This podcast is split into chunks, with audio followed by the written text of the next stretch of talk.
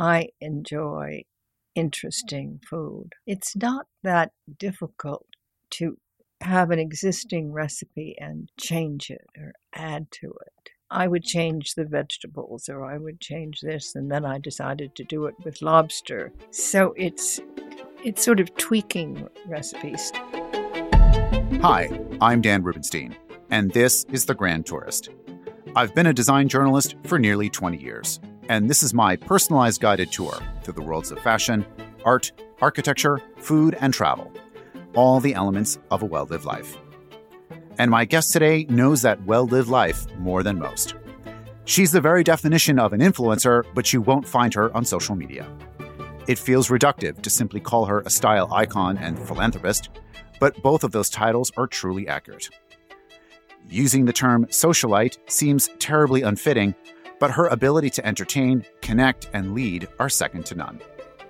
And for those listeners who may not be familiar with American society of the 60s, 70s, and beyond, the charmed circles she hails from are the closest thing we have to royal family here in the States. She not only had a front row seat to much of the history of style, but had a real role in it. And through her efforts in medical research, she's made a genuine impact on the lives of millions. She's also the only guest I've ever had who has elicited the response of an audible, high pitched gasp when I would tell friends in the worlds of fashion and design that she would be on the program. Deeda Blair. It's nearly impossible to encapsulate her life into an intro such as this, but I'll give you the basics as best I can. Born Catherine Gerlach, Deeda is a nickname. She was raised in Chicago, the daughter of a prominent lawyer, and was later introduced to her future husband by Eunice Shriver, sister to President Kennedy. Her husband, William McCormick Blair Jr., was a diplomat who served as the ambassador to Denmark and then the Philippines under Presidents Kennedy and Johnson. It was that life with Blair, who passed in 2015, where Deeda's grace and ability to entertain made her a legend. As a style icon, she's known for her legendary couture wardrobe and personal relationships with designers such as Givenchy and others. And her signature bouffant hasn't changed in decades, but always looks absolutely cutting edge. After the couple's diplomatic posts abroad, the pair moved to Washington and finally on to New York in the aughts, where Deeda lives today. But any talk of style pales in comparison to Deeda's true accomplishment in life the stunning impact she's had on medical research as a fundraiser, board member, and advisor to various biotech companies and research foundations. She's a rare figure who can speak equally on Cristobal Balenciaga as much as she can about gene sequencing. More on that later, including discussion about her very own Deeda Blair Research Initiative for Disorders of the Brain at the Foundation for the National Institutes of Health. Her latest venture is her new book from Rizzoli, Deeda Blair Food, Flowers, and Fantasy. It's part biography, part cookbook, and part trip down memory lane, published to raise funds for her foundation. I accepted Deeda's invitation to lunch at her home on New York's East Side for a salad and dessert, an incredible green grape mold with custard sauce. After being too embarrassed to ask for seconds, we sat down to discuss her life, how she met Billy Baldwin, her love of James Bond films, and what it was like in the world of medicine when she was the only woman in the room. I was wondering if you could maybe bring uh, listeners a little bit through uh, your early life um, in Chicago. Um, and tell me a little bit about how that started, uh, how your life started in Chicago, and and how I, I heard that you weren't allowed to study biology uh, at school. I went to a convent of the Sacred Heart, and they were not deeply interested in science. You had a choice of botany or physics, and you had quite a few history of religion and that kind of thing. And my mother had gone to a Sacred Heart convent. And so this was ordained. Mm. And I think it was a good education. They had a course in logic, which was not being done in many schools at mm. the time. Sounds like a Jesuit kind of thing. Yes. yes in a way. Yeah. There was a boys' school attached up until eighth grade, and then they instantly went off to the Jesuit school, Loyola. And but you had to wear a uniform. I don't mind the idea of uniforms because you don't have to think about what you're going to wear and plan it so well. But these were particularly hideous uniforms with brown Oxfords and brown knee socks and really very ugly. and um, would you consider it like a those happy years? I mean, a school oh, senior yes, homicide? Yes, I had interests. I played a great deal of tennis and also riding, and I had interesting friends, and they were very pleasant years. And Chicago was in a period of growing and wonderful buildings being designed. No, it was it was a very pleasant city. I think I always knew that I didn't want to stay there forever. Mm-hmm. And the book, of course, mixes this sort of love of travel and food and entertaining all sort of intertwined. And I read that your parents took you on two separate trips around the world, um, and that you went to always went to Paris first. Is that right?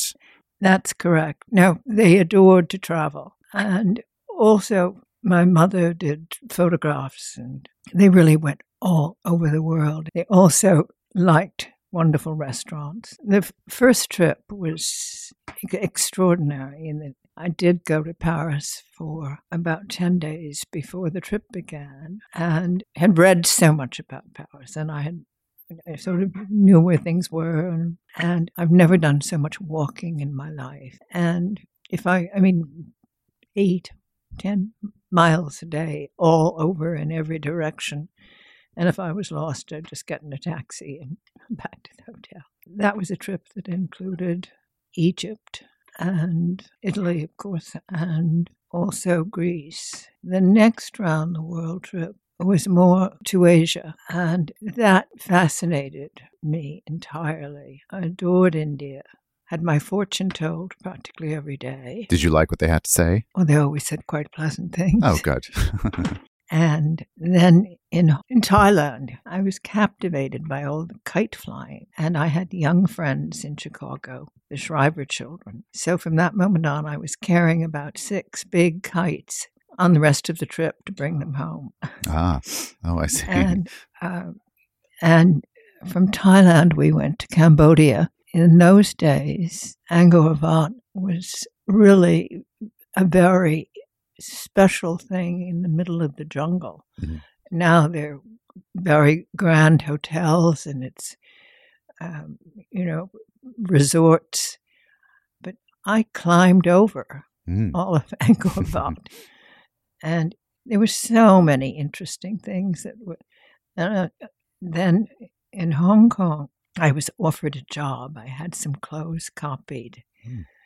And the woman was intrigued. I had, I remember a Balenciaga dress and a Givenchy coat copied. And I think she saw that her business would perhaps improve. My parents were horrified at the idea that I would think of remaining in Hong Kong and Mm. working there. So that did not happen. How long were these uh, sort of trips? These long? Oh, they would be four or five weeks. oh, okay.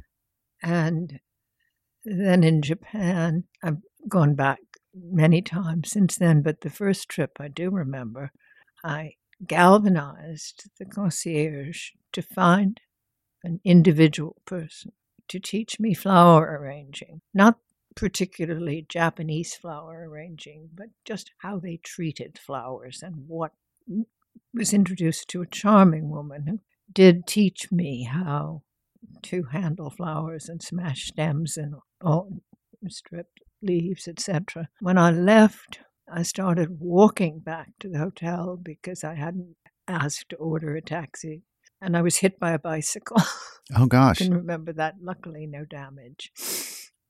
And anyway, they were, when you do sort of huge trips like that with many kinds of experiences, it opens your mind to the differences in the world.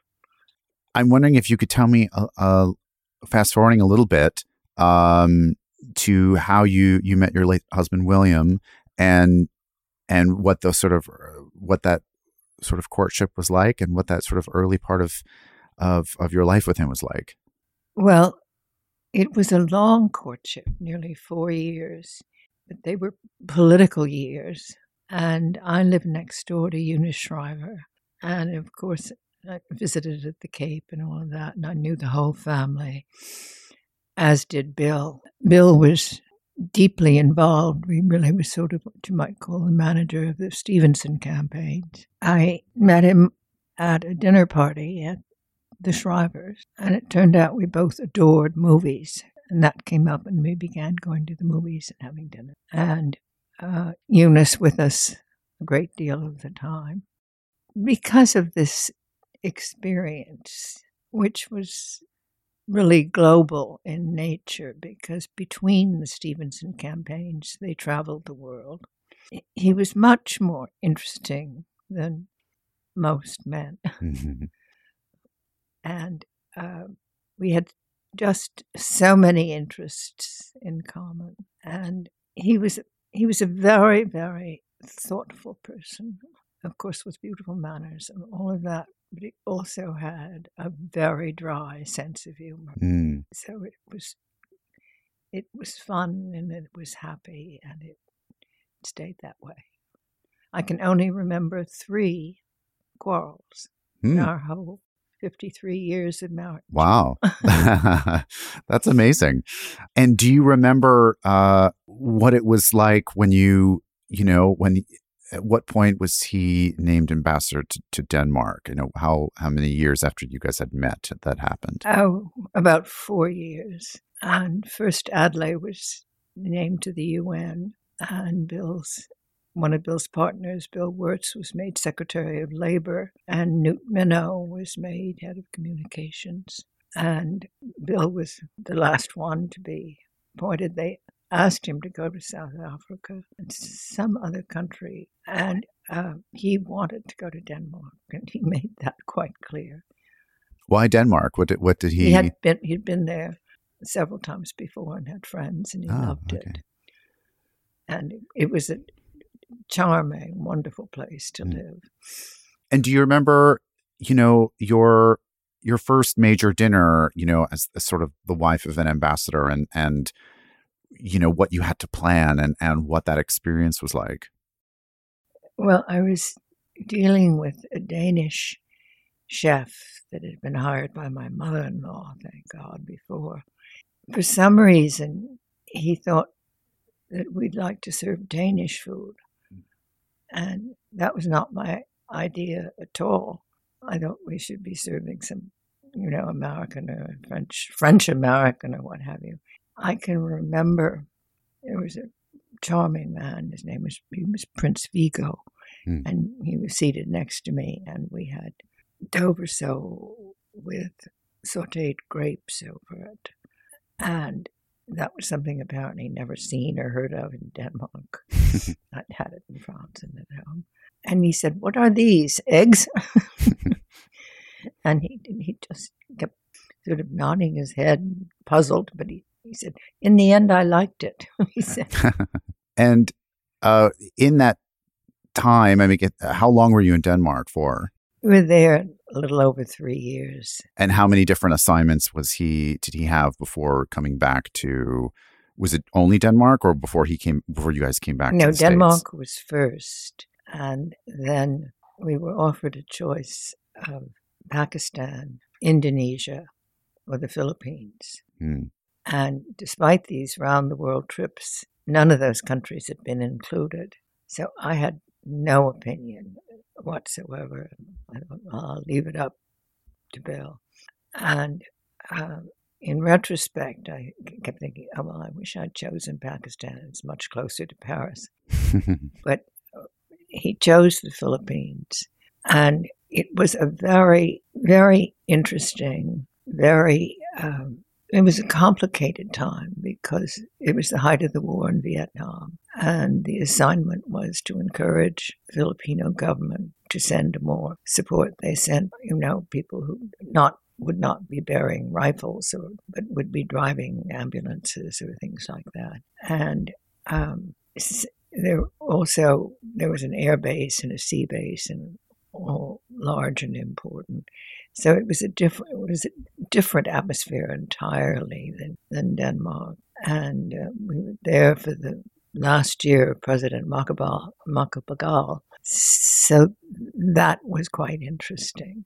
I, I traveled quite a lot in those years, uh, both in Asia and, you know, two or three times a year to Paris. and um, it, was a, a very good experience to have and very, very different. We, there was, we lived in a terrible, terrible shack. The next ambassador rented a house in a much nicer section. We were right on the water. Cook, food for dinners was cooked at home, but we had a dining room that only held eight people. Hmm. So things were done at the embassy rather than the residence. And so food would steam down the highway in jeeps and what have you. But we had movie screening every year for my birthday. Bill managed to get James Bond movies. And was that for you specifically? Mm-hmm. Or because you were a James Bond fan, or maybe you were a huge James Bond or a Sean Connery fan, or both? James Bond. Okay. I kept volunteering to do missions for. I knew the CIA person in the embassy, you know to go someplace interesting. Anyway, did anybody ever take you up on the offer? Unfortunately, no. Oh. They didn't think I had the good cover I thought I had. Uh. Before we return to Deeda, a word from our sponsor, Sacks. In the world of inspired interiors, there are a few brands that have become synonymous with timeless American style. As an interiors editor for nearly 20 years, one name comes up again and again Ann Sacks. The brand opened its Portland, Oregon factory 30 years ago, realizing a vision to produce the finest handcrafted tile, showcasing modern, timeless design. Ann Sacks' latest achievement is the introduction of stone slabs, a key element to the design of any kitchen, bathroom counter, shower surround, or if you're lucky, home bar. With the company's incredible experience as a foundation, Ann Sacks is offering a curated selection of more than 60 varieties of marble, quartz, porcelain, and granite. And this summer, the company will open its third slab gallery in New York's Long Island City, after its first two in Dallas and Nashville. At these incredible one stop destinations, you'll be able to work hand in hand with their design associates on everything surface related. For more information about Ann Sacks tile or stone, or to find a showroom near you, visit www.annsacks.com.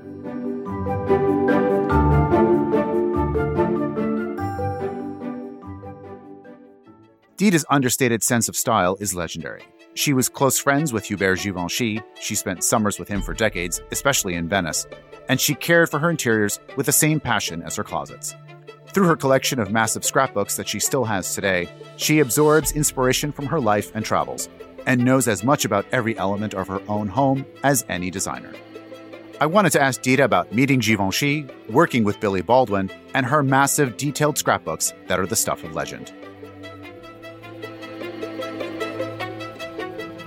And I, you know, I read that you had sought out um, your friend Hubert Givenchy after seeing Audrey Hepburn in Funny Face, the film. And I was just wondering if you could share a little bit about what he was like as a person and what it was like to to be with him in the atelier and and and work with him in that way. Hubert Givenchy was a remarkable person. He had huge talent, I think, as a designer. At least I thought they were the clothes, uh, kind of clothes I loved to wear. And he was a very distinguished person. I think in reality, he would have preferred being an interior designer because he loved to do up houses and did magical ones. I saw four different apartments in Paris.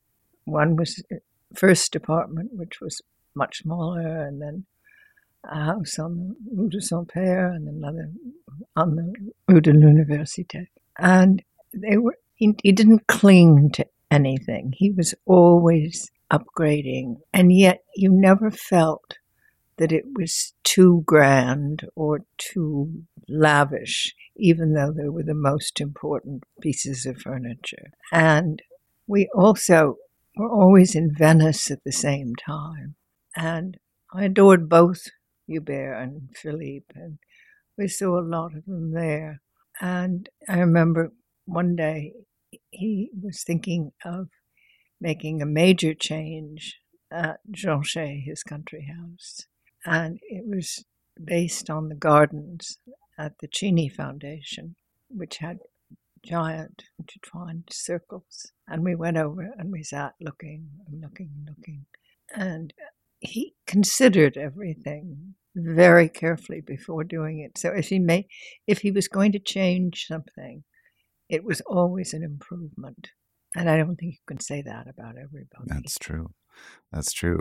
Um, was he always sort of like amenable to changes that you may have wanted to make or in anything yeah. clothes or related? Oh, yes. Uh, I don't think he let too many people make changes, but I would just simply explain away my life and how I needed it and this and that. And I could say, I want the sleeve of this one and I want the collar of that one and fabric of that one.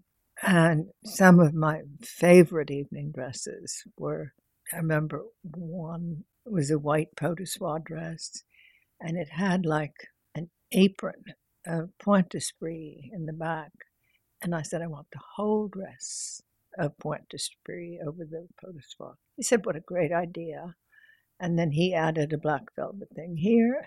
It was a dress I wore for about eight years. It was done, the changes were made together. Like he would say to me, Dee, you have so many suits because you were going to luncheons all the time in the embassy years. He said, What about just a skirt and a coat and a sweater? We didn't talk about clothes a lot except when we were there, uh, you know, in the studio and outside of that. We, and and speaking of uh, love of design and decoration, um, you had met Billy Baldwin, who I believe worked with you on one of your homes. Is that right? Yes. And so, how did you meet Billy? Um, I met him at a luncheon in Lake Forest. He did quite a lot of work in Lake Forest. And when we bought the house in Washington, it was quite large, which it needed to be because Bill was the first general director of the Kennedy Center, and we had to do quite a lot of entertaining. And I knew that I couldn't just do it myself. And if I was going to have help, I wanted what I thought was the best person in the world. And we became friends immediate and adored all the same things. And we we did a lot of we had a lot of lunches in New York and dinners and what have you. Billy was a wonderful conversationalist. He was he had a sense of comfort as well as a distinct style, but it was very subtle. So when it comes to travel and everything that, uh, that that travel brings to life, I heard that you have you have 22 scrapbooks um, with images from you know nine decades of travels. Um, is that true? And do you have? They are right there. They're quite large. They are large, and they cover so many things. Um, they are some of them are divided by by country. Some are gardens, some are rooms, some are called infinite variety, and those are just amazing photographs. They range from nude photographs, the ballet dancer. Oh, uh, Nureyev. Nureyev, of course. To balls in Venice, to fantastic pictures in China. And those are perhaps the most fun to read. People love to come and look at the scrapbooks. Do you do you look through them yourself yes. every once in a while? Yeah, and um, they were very much used for the book. Bill kept scrapbooks, and I think he had fifty-seven scrapbooks that began at birth practically, and he loved the scrapbooks. And those went to the Chicago History Museum, and mine are going to Daniel Romualdez, mm. and he will give them then to the Beinecke Library at Yale, and they're they're very special. And I, so I there was a paper shop that I went to very frequently in Venice, and I saw some books bound in vellum parchment that were done for the Vatican, and so I found a wonderful bookbinder, Paul Vogel, on Long Island, and he said he could do the vellum bound books. And then I have Italian paper in the linings I'll show you one of them. And uh, with a lot of your travels, did you have pictures that you had taken yourself? Quite a or? few pictures that I've taken, but you usually find, and um, I, for years and years, I kept them in folders. And then when we moved to New York, Bill was working on his, and I found a young man that could come and do the pasting for him. And so I then use the same thing. I would lay them out because they're laid out almost the precision of a magazine. And there's nothing about us in these scrapbooks. That was all in Bill's scrapbook. Oh, I see. Okay. So these are all more inspiration or yes, inspiration and surprise and pictures that are remarkable. And what do you, what do you think that you you uh, gained from keeping these scrapbooks all these, these years? Like, was it did you refer to them for inspiration when you would yeah if i wanted or? to show, show someone how i wanted curtains made or mm. things in the garden mm.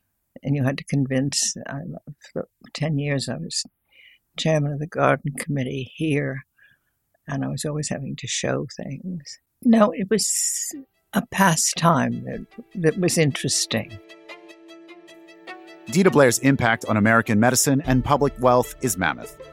She learned a lot about the world of philanthropy early on from her friend Mary Lasker, which we'll speak about. She's been heavily involved with everything research related, from the American Cancer Society and the Breast Cancer Task Force to the Board of Trustees at the Scripps Research Institute and the Harvard School of Public Health. And for a time, works as an advisor in the medical industry, forging collaborations between academia and biotech firms. Simply put, she knows her stuff, and it's not just for show. I wanted to ask Deeda about these many accomplishments, most notably her research initiative for disorders of the brain, dedicated to her son, who passed after a long battle with depression.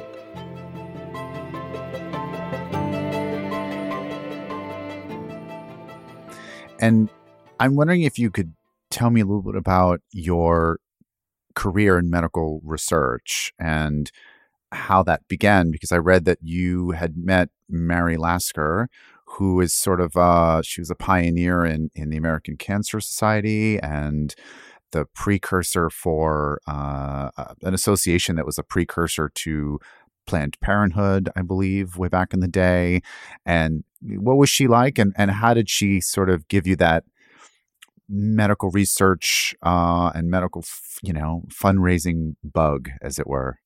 Well, you only missed one thing of great importance, which she did, was she really was responsible for growing the budget of the National Institutes of Health. It was tiny.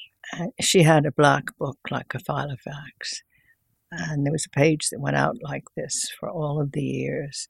And she went, her husband said no private funds or, or foundations will ever really solve the health problems that exist. And there has to be federal money. And so she went and called on senators and congressmen and enlisted other people to do the same thing. And she really is responsible for the enormous growth of the NIH budget. We met. Bill took me. Bill was a great friend, and Mary had been, been a great friend of Stevenson. He took me for dinner one night and she had a staggering art collection. I mean, something like seven or nine fantastic quality Matisses, Picasso, Fantin-Latour, uh. She had wonderful painting. And I could barely talk to the dinner guests. I was looking at the pictures. She said, Why don't you come back for tea and we'll talk about the pictures? Which I did the next day. And we became friends immediately. And she came to Denmark for our wedding and was godmother of our son. Every summer, we went and stayed with her. She rented the most beautiful house, I think, in the world, the Villa Fiorentina in Saint Jean Cap. The Lasker Awards are acclaimed as the most prestigious American science awards. And I would always attend jury meetings and listen to the discussions and have the books and read it. And then I went on the board of the American Cancer Society, and that again was reading research, grant applications. And I, I found the whole subject just totally fascinating. Two summers when I came home from the Philippines, she sent me off to Memorial, and I would spend the day with a wonderful doctor there that did both research as well as patient care. And he made me realize there could be a role for people who would become advocates of medical research. And we had lots of projects, some probably inspired or derived from the awards. We gave an award for the discovery of the importance of cholesterol. At that time, people were developing drugs, the statins. And so we went to the Secretary of Health and said, this must be publicized. Probably of all global public health efforts, that's one of the, cholesterol and treatment of high blood pressure is one of the most successful. We also were interested in biological response modifiers, interferon. We also looked at young biotech companies. We went out to Genentech when there were eight fermenters, and we went back the next year and there were 20, three times the size. And so we, we, we lived at a very a moment of dis- profoundly important discovery in research, and we both followed it very closely. And uh, your your own philanthropy, the Deeda Blair Research Initiative for Disorders of the Brain, um, which is where the proceeds of your book um, are going. And I'm curious, in, in your years of of working with all these these advances, um, is there anything from back in the day where you thought, oh gosh, this was going to, you know, change the world and maybe it didn't pan out that way or or it something that you thought would never come to light actually did? Um, any sort of, you know, because you had sort of a front row seat to a lot of advances that people may not have realized until years later or or not. I'm not aware or not thinking about what didn't pan out. My earliest interest was in cancer because that had the largest budget at NIH and fantastically talented people. And I was attending cancer meetings. I could tell you how to prescribe adriamycin, for example. You much can't be more than five grams with a heart problem, you know, that kind of thing. I really got into it. And then the next thing really went into deeply was AIDS. And I was on the visiting committee at the Harvard School of Public Health and also an advisor to what was then called the Department of Cancer Biology, but it changed into a Department of Immunology and Infectious Disease and became the Harvard AIDS Institute. And that was my first fundraising. People were doing wonderful and remarkable things for AIDS patients the care, the feeding, the I tend to support basic research, discovery research. And that's what was happening at the Harvard AIDS Institute. And we also worked in Africa. And I did 20 years of that. And it's interesting. If it was the first time I ever read the word pandemic in the Boston Globe. And now to have it come back so many years later when the word is used every day. And this mm. was one column using the word pandemic. You know, there were horrible flu epidemics going back to the 18th century and smallpox. And we have been able to discover vaccines and treatments for so many, but we still don't have an AIDS vaccine. But with exciting technology, ripping apart the whole genetics. These messenger RNA vaccines are a wonderful advance. So I, I was very active in the field, and then two friends. One was Swiss, and he was head of Sandoz in America. And I did a few things with him, and then he asked me if I would become an advisor to him and their head of research looking at biotech companies and also academic institutions with whom they would form alliances and do progress. And those were unbelievably interesting years. And then I had known a very brilliant man at Johnson and Johnson, and he started a venture capital firm. And he asked me if I would become an advisor, and I said, "But I'm I know nothing about venture capital, and I'm not a financial person." He said, "But you are a science person," and I did that simultaneously. That was fascinating because it, science depends on collaboration. It doesn't happen all in one lab. And getting collaborations sponsored was one of the, the great things done by the biotech venture people. I, I have been so lucky, I mean, very lucky in things that come into my life to do. And uh, I read that you were on the breast cancer task force treatment committee. Um, do you, uh, can you tell me what year uh, about that would be? That would have been in the late 70s, early 80s, I think. And I think you were the only woman on the board, somewhat ironically. Somewhat ironically, and yeah. also with no letters out. There was no MD or PhD. And I knew quite a few of the scientists on it. So I was comfortable enough with them, but then they started sending me with two or three others on field trips to to look at mammogram instruments mm. and things like that. And the first one, I had a very large suitcase, and I learned no, there can't be a suitcase. And uh, I, the chairman was very exacting, and I think he hadn't wanted to have the presence of a woman or non scientist.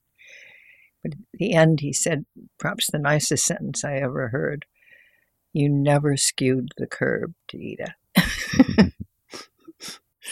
Did you ever find it, you know, back then, uh, ever challenging to sort of be the the woman in the room when you're having to call on a senator to try to get them to, you know, put more money into the NIH or you know, or something like that? Well, it it was challenging to do in the beginning because I was so enthusiastic about what I was doing on the breast cancer task force because these were the early days of identifying the role the hormone role mm. and also you know the pattern of therapy and you'd go into someone like Tip O'Neill's office and there'd be two women who had had breast cancer. And he'd mention it, and I'd say, well, this is happening, this is happening. And I would be much too technical. so finally, Mary had to whisper, darling, too technical for, not being. Um, now might be a, I heard that you have some uh, something printed out uh, that I think you wanted to read, possibly. Would you like to read that now, or I'd like to tell you about my research initiative for disorders of the brain. I happened to be preparing this paper for someone, and I thought it's as concise as it can be, and it would be better to read it. Some years ago, I attended a neuroscience conference at which Thomas Insel, MD, director of the National Institute of Mental Health for 13 years, made an observation that had a strong impact on me. He said, We have made great advances at the molecular, cellular, and systems level in our understanding of the brain and its workings. We've got fantastic basic science. What we haven't yet done is translate this into new diagnostics or treatments for psychiatric diseases. As a result of my many years in medical advocacy, I came to recognize that a gap does persist between our understanding of the biology of psychiatric diseases and the practice of psychiatry. I felt these comments were important and needed further exploration. My reasons were far from dispassionate. For me, the subject was one of the deep personal interest. In May of 2004, after a long, tough struggle with bipolar disorder, my son William ended his own life. He was 41. After William's death, I began to concentrate on ways to advance research in the study of mental illness. What is needed? I asked scientists across the country. What is missing? These discussions caused me to reflect on ways I could help by funding bold and even risk taking research by the next generation of scientists committed to addressing the causes and treatment of mental illness. What makes this research initiative unlike others is that it will provide unrestricted, flexible seed money to the most creative young scientists so that they will have the freedom to explore new observations and ideas that may be too early or too scientifically ahead of their time to be covered by traditional research grounds. Fortunately, having served on the board of the Foundation for the National Institutes of Health, FNIH, for a quarter of a century, I knew where to look for a partner. Thus, it was, was within the framework of the FNIH and their strong infrastructure that the Deeda Blair Research Initiative for Disorders of the Brain was established. In 2021, in collaboration with FNIH and the National Institute of Mental Health, and got, guided by the Research Initiative's own super scientific award selection committee, the first research awards were given to three young leaders whose work shows exceptional thoughtfulness, innovation, and knowledge. These are young people who have not yet received grants or from foundations or, or NIH. My fervent hope is that the foundation's work will contribute to the forging of new paths and understanding of the brain. Deeda's new book, edited by Deborah Needleman, former editor in chief at T Magazine, is a true accomplishment. It shares many of her recipes from her years of entertaining, beautifully captured at her apartment here in New York. It also details the highlights of her life that give context to the foods and ideas found within. Best of all, the food she presents in the book are centered around fantasy menus that take place at some of her favorite locations she's been to throughout her life. And yes, her famous Polaroid portraits, taken by Andy Warhol, are included in the book, even though she initially resisted the idea. Deeda isn't one to brag, and she's the least likely to write something like a tell all. It all just makes this particular tome so fascinating. I wanted to ask Deeda about it all and get the real stories that inspired the fantasy menus.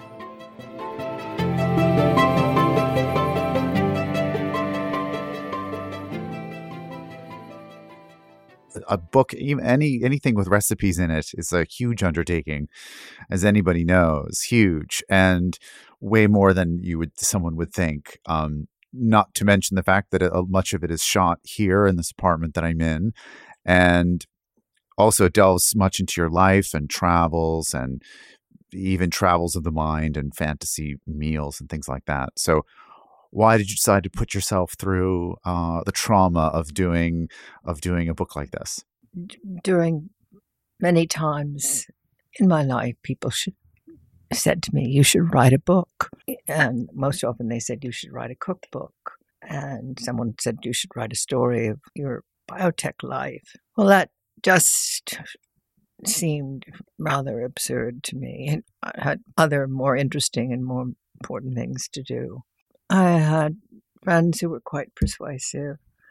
And when COVID hit and the quarantine came, I was alone except for a housekeeper and realized if I had a, a, project to dig into, and also if you remember, it was the time of the election. And so most nights I was endlessly watching MSNBC or CNN, and I would have books and papers in my lap and always doing, you can call it multitasking. So I thought, well, why not give it a try?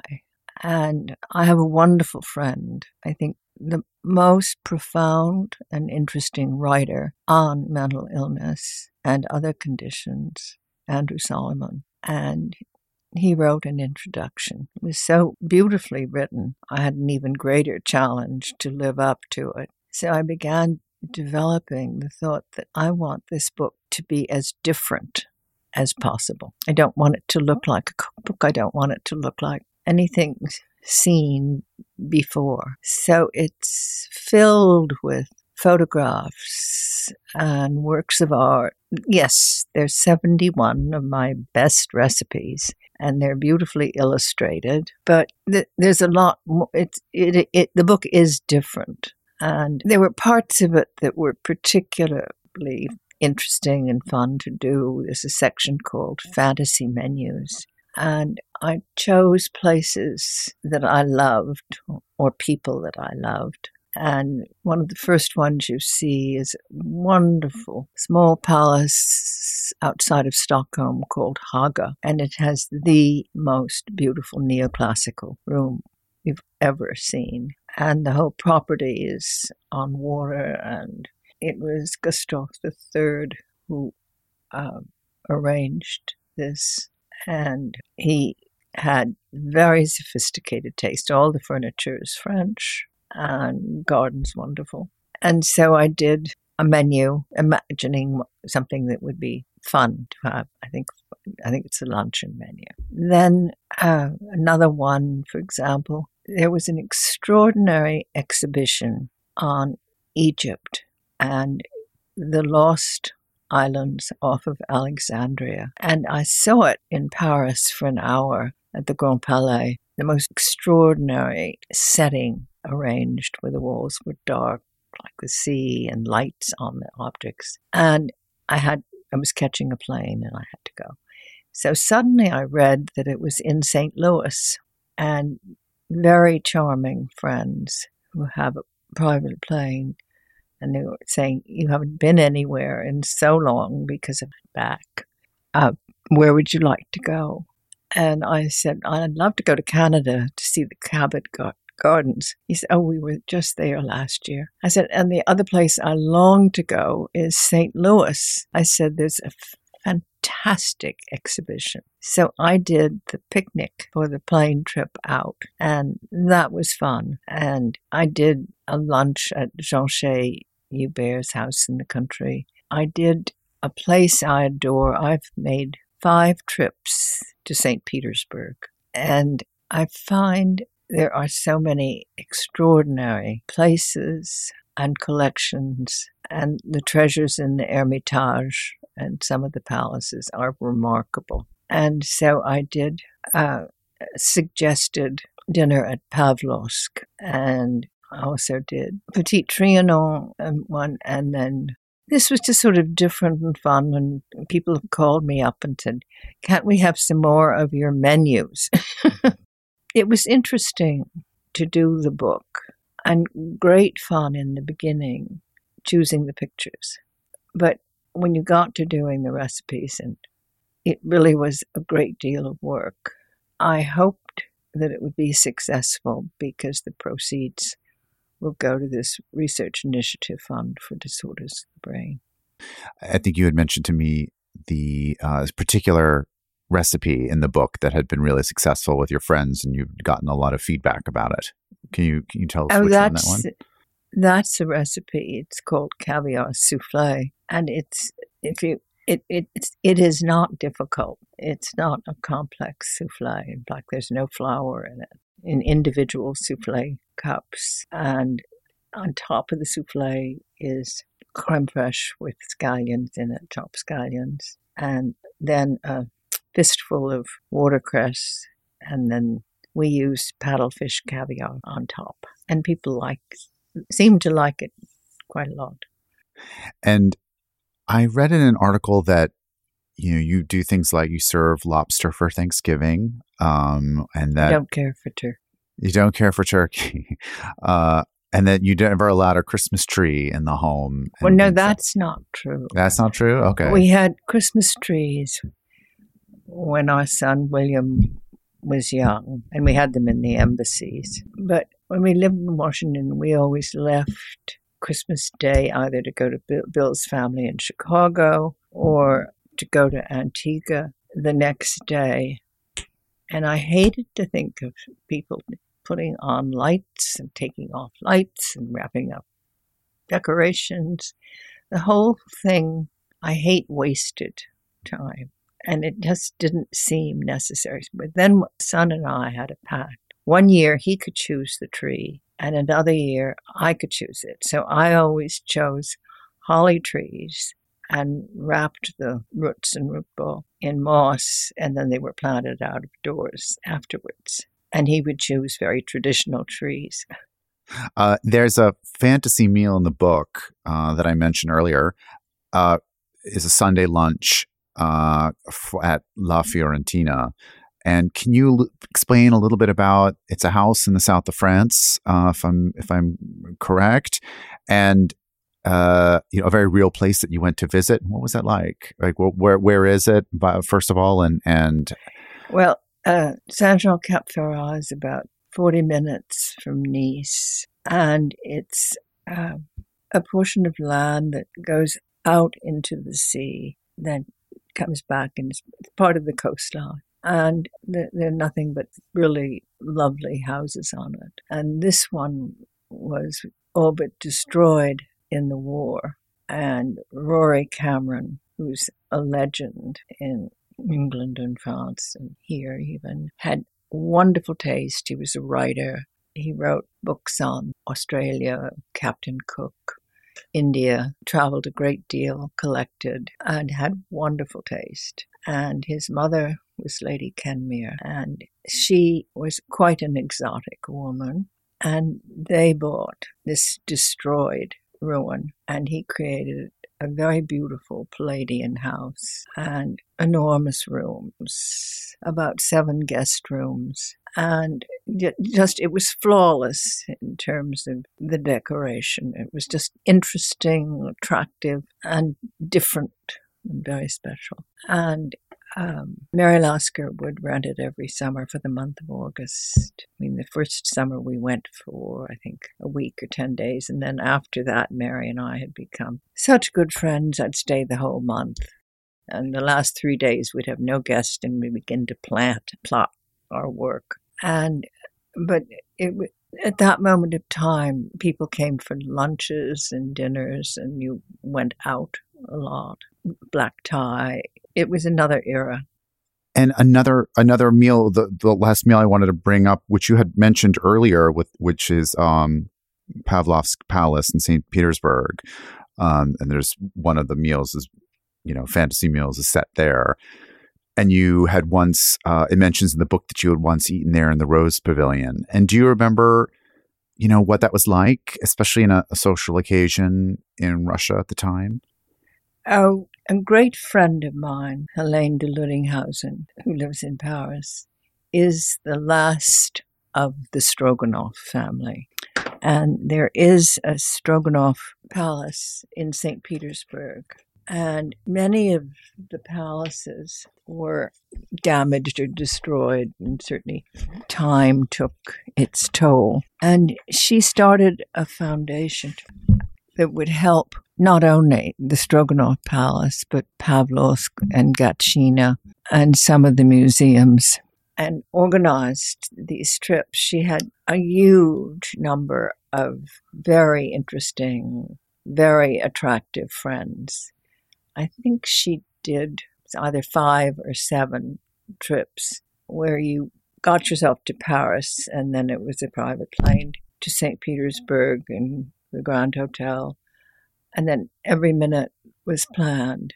The first year, she even had that very good caterer from Paris come because she wasn't sure the food would be good enough. And then she found out that she we she didn't have to do that, but she organized the sightseeing. You know, like you could go to the Hermitage on the day it was closed, and Pavlovsk on the day it was closed. So you were, you you, know, it was very privileged sightseeing, and um, the most extraordinary restoration of any building I've ever seen was Pavlovsk. And they started a school in St. Petersburg for all of the um, sort of decorative artisans. And um, so that people who did plaster work, people who did um, sculpting, um, cabinetry, were all super well trained. Quite a few of them are over in New Jersey now. and um, all of the furniture, the director of Pavlovsk managed to get out before the Germans came. And you can imagine bubble paper did not exist in those days, and wrapping it all up and sending it by train into Siberia. And that came back. And then the same director followed the Germans when they were leaving because they were taking remaining things, door handles, or, and he would manage to capture those. So it was very much restored with the original things who'd been in it. I'm just looking up the menu I did for that, which was tomato a la Russe, which is a bed of watercress and it has to be done in summer really when you have really good tomatoes. And then again creme fraiche and, and scallion and the caviar. And then we had poulet au gros sel which i just described to you. Mm. and there's a really good re- recipe in the book frozen lemon souffle and it's nice because you can make it a day or two ahead. Uh, you know one one question i think we had chatted about before um, is you know something people call like the the takeaway. When someone reads the book and perhaps goes through a few recipes maybe tries a few and, and puts the book down what would you like them to understand? Something to take away in, in their in their mind or in their heart about um, you and your sort of philosophy on on everything frankly, as it turned out, there's much too much about me in okay. the book. I do. Too many pictures, just too much. I was working with two editors and it mm-hmm. gang up on me. And I thought that having as many wonderful photographs, I mean, oh, we had a photographer, Ngoc, who is spectacular. And every picture she took was just a dream. Mm-hmm. And then I had great friend, Cathy Graham, did flowers for me. And she is a major talent. And there was a lot because uh, um, the cook who came to do the cooking for the pictures had retired. She came back, and it, it, there was a lot going on. And I didn't write the book thinking, what do I want people to take away? It, the book just evolved. I mean, it's filled with my beloved Italian paper dividers, and it's very much like my vellum scrapbooks. I would like them to take away that the book was written really to, with the proceeds going to the Research Initiative Fund. That was always in my mind because I spend my life writing letters and I did an enormous amount of fundraising for AIDS at Harvard. And I've done considerable fundraising for mine. I mean, we'll stop and my estate will go largely to it. But um, I thought perhaps people might contribute. Two people Three people have, and two of them were strangers, which I liked very much. And I mean, that was really the purchase, the purpose of the book, as well as a diversion for me during COVID. And it was it, was it was not unlike doing the scrapbooks. And and if you if you had to describe a planned menu in three like at that that leaves a really wonderful memory. Well, in three words, what would you what words would you say encapsulates a meal or or an evening, let's say? The caviar souffle. That's three words. Yeah. the caviar. I, because people are just astonished when they go, it's on the table when they come in. And they're just astonished. Thank you to Deeda Blair, Pam Summers, and everyone at Rizzoli for making this episode happen. For more information about the Deeda Blair Research Initiative for Disorders of the Brain, or to donate, visit the Foundation for the National Institutes of Health at fnih.org slash donate to Blair Initiative. The editor of The Grand Tourist is Stan Hall. To keep this going, please follow me on Instagram at Dan Rubinstein to learn more.